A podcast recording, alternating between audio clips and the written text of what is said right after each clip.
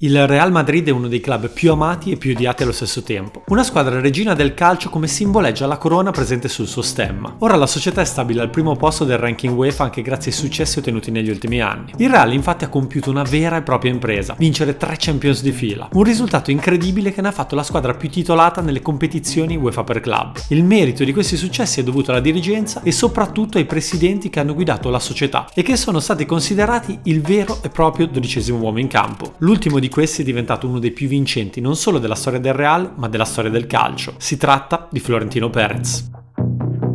Da quando ha vinto le elezioni nel 2000 ha raggiunto risultati incredibili. Per arrivare ad ottenerli però il Real ha dovuto passare anche annate complicate. Infatti per vincere la decima Champions League i Blancos hanno dovuto attendere 11 anni, un periodo lunghissimo per una tifoseria abituata a vincere subito. Dal 2000 è indubbio che anche uno dei tre club più importanti al mondo abbia commesso degli errori di valutazione. Nel ruolo di portiere al Real Madrid da vent'anni a questa parte è molto complicato trovare qualcuno che abbia effettivamente deluso le aspettative. Per individuarlo bisogna andare a cercare nel settembre del 1999 e si tratta di una conoscenza del calcio italiano, Albano Bizzarri. Acquistato da un club argentino, parte subito titolare nelle prime sette partite della stagione dove viene immediatamente criticato dalla stampa. Mostra a tutti in breve tempo di non essere all'altezza di un club così importante e gli viene presto preferito un giovanissimo Iker Casillas, colui che diventerà una vera e propria leggenda del Madrid. Iker infatti difenderà i pali del Bernabeu fino al 2015, quando verrà sostituito da Navas che nonostante i grandissimi risultati ottenuti non sarà comunque ricordato come uno dei portieri più forti ad aver indossato la camiseta blanca. Ora tra i pali vi è Courtois, acquistato dal Chelsea per 35 milioni di euro nell'estate del 2018. Arrivato alla fine del periodo d'oro del Real si è ritrovato in una squadra che in quel momento era apparentemente allo sbando. In una stagione da considerarsi disastrosa le sue prestazioni non convinsero e alcuni giornali lo definirono il peggior acquisto della storia del Real Madrid. Da quando è tornato Zidane in panchina però le cose sono cambiate e il belga sta dimostrando di essere un grandissimo giocatore. Ora sarà solamente a lui cercare di non rientrare nella categoria dei peggiori portieri della storia del Real.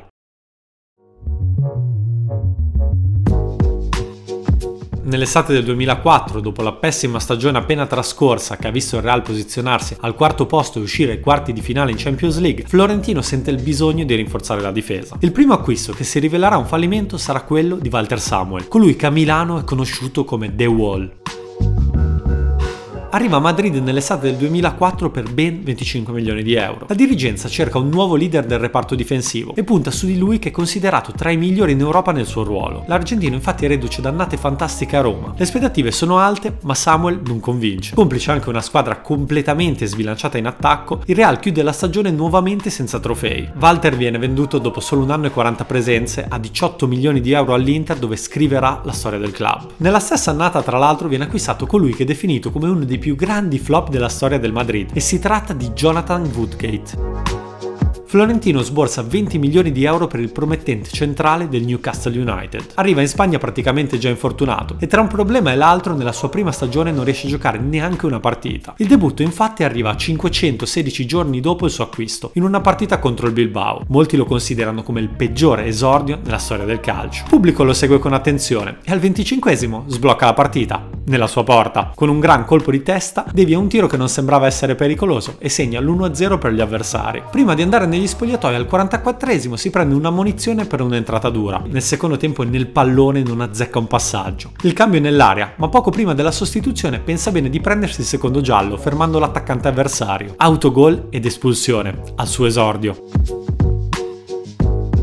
Dopo quella partita giocherà con la maglia del Real solo 13 volte e nell'estate del 2006 verrà rispedito in Inghilterra per 8 milioni di sterline. Nel 2005 il Real ingaggia dopo una lunghissima trattativa il brasiliano Sisigno, uno dei terzini destri più promettenti della sua generazione. Florentino lo prende con l'intenzione di sostituire il mitico Salgado. Il brasiliano arriva a gennaio e sembra convincere. Gioca 24 partite segnando 3 reti.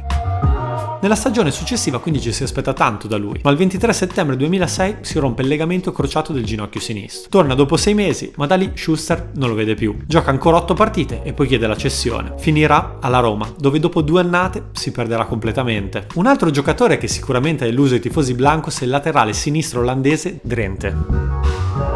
Acquistato dal Feyenoord nell'agosto 2007 gioca abbastanza regolarmente nella sua prima stagione.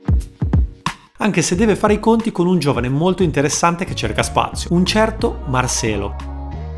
Si racconta che Drenthe in allenamento fosse impressionante, mentre nei match accusava la pressione. Nel 2008, dopo alcuni rumors riguardo una possibile partenza, viene fischiato brutalmente dai tifosi durante una partita contro il Deportivo La Corugna. Dopo quell'episodio inizia a soffrire d'ansia e chiede al tecnico di non essere convocato per le successive tre partite. In quel momento la sua carriera a Real praticamente termina. Rimane ancora un anno e mezzo giocando sempre meno. Finirà per essere ceduto in prestito senza avere più la possibilità di indossare la camiseta blanca. Questi ovviamente non sono gli unici difensori nella lista. Cannavaro, per esempio, nonostante le tre stagioni passate con la maglia dei Blancos e due campionati vinti, per molti tifosi giocherà al di sotto delle aspettative. Garay, difensore argentino pagato 10 milioni, rimarrà solamente una stagione. Odriozola nel 2018 verrà acquistato per 35 milioni di euro e dopo solo un anno e mezzo con pochissime presenze forzerà il suo trasferimento al Bayern Monaco. Ora l'indiziato numero uno per rientrare in questa categoria così particolare è il francese Mendy. La presentazione al Bernabeu non è stata delle migliori. Zizou l'ha utilizzato con il contagocce e tutto fa pensare che il giovane pagato 45 milioni di euro possa essere un altro errore commesso dal buon Florentino.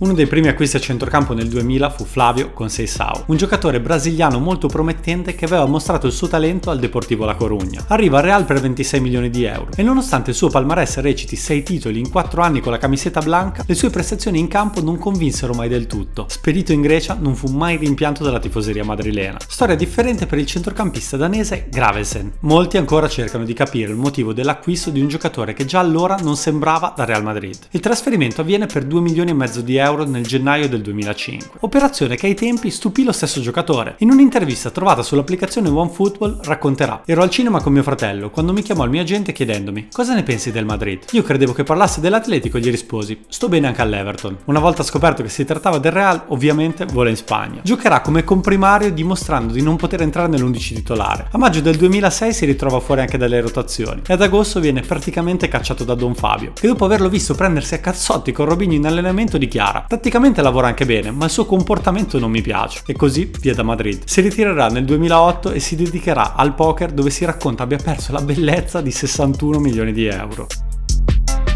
Chi sicuramente non viene ricordato con grande piacere a Madrid è il Puma Emerson, voluto fortemente da Capello a Proda in Spagna dopo Calciopoli. Viene acquistato per 16 milioni di euro. Il campionato inizia ed è il centrocampista visto le annate precedenti a Torino e Roma nemmeno l'ombra. In Spagna fatica ad ambientarsi e dopo pochi mesi in un'intervista fa intendere che fosse per lui tornerebbe con piacere alla Juventus. Anni dopo proverà a consigliare Pogba. Non lasciare la Juve, io me ne sono pentito. Dopo un primo periodo complicato però mostrerà la sua forza e darà una mano fondamentale alla squadra per la conquista del titolo. Dopo solo una lascia la Spagna per tornare in Italia. Questa volta andrà al Milan, dove però non farà grandi cose. Nel gennaio del 2009 l'ingaggio del centrocampista Fubert stupisce tutti. La presentazione è ok, ma in allenamento si capisce immediatamente che non è un giocatore da Real. Viene utilizzato con il contagocci. In sei mesi totalizza solamente due presenze. Durante una partita, comodamente seduto in panchina, sapendo che non sarebbe mai entrato, si addormenta davanti agli occhi delle telecamere che lo stanno riprendendo. Non il massimo per essere costato la bellezza di 28.000 euro per ogni minuto giocato. Il centrocampista prova anche a scusarsi scusarsi dicendo Non mi sono addormentato, ho solo chiuso gli occhi perché ero annoiato.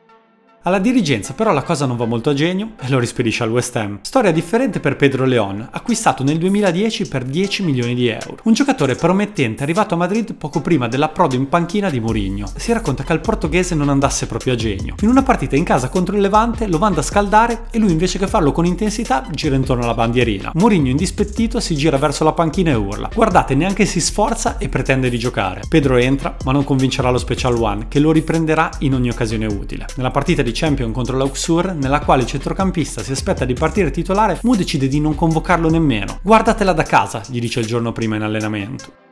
Da quel momento Pedro gioca solamente qualche spezzone in campionato fino ad un litigio in allenamento con Gago. Il portoghese coglie l'occasione e non lo utilizza più. Qualcuno in futuro su Leon dirà che è stato un talento bruciato da Mourinho, mentre altri diranno che semplicemente non era all'altezza. Acquisti a basso costo che non hanno funzionato sono anche il giovane Sergio Canales, pagato 6 milioni di euro nel 2010. Dopo un anno e solo 15 presenze viene girato in prestito senza fare più ritorno a Madrid. Il turco Altintop arriverà a parametro zero nel 2011 dal Bayern Monaco e si limiterà a scendere in campo 12 volte Sain, dopo grandi annate al Borussia Dortmund, si trasferirà al Real per 10 milioni di euro, ma a causa di svariati infortuni non riuscirà mai a incidere nel rettangolo di gioco. E Sien arriverà in prestito nel 2012 dal Chelsea per aiutare Mourinho. Nella conferenza stampa di presentazione dirà: Teddy mi ha chiamato qua, è così che lo considero. Mi ha portato al Chelsea e ci capiamo al volo. Dopo 35 presenze nelle quali non convincerà mai, verrà spedito via da Florentino insieme a Mourinho. Più costoso invece l'acquisto di Lara Mendy, il centrocampista che aveva fatto vedere grandi cose al Real Sociedad. Nonostante la conquista della Champions verrà criticato duramente da tutta la tifoseria per le sue prestazioni. Infatti una volta approdato a Madrid non riuscirà più ad esprimersi ad alti livelli. I tifosi blancos dicono tuttora che l'hanno visto giocare davvero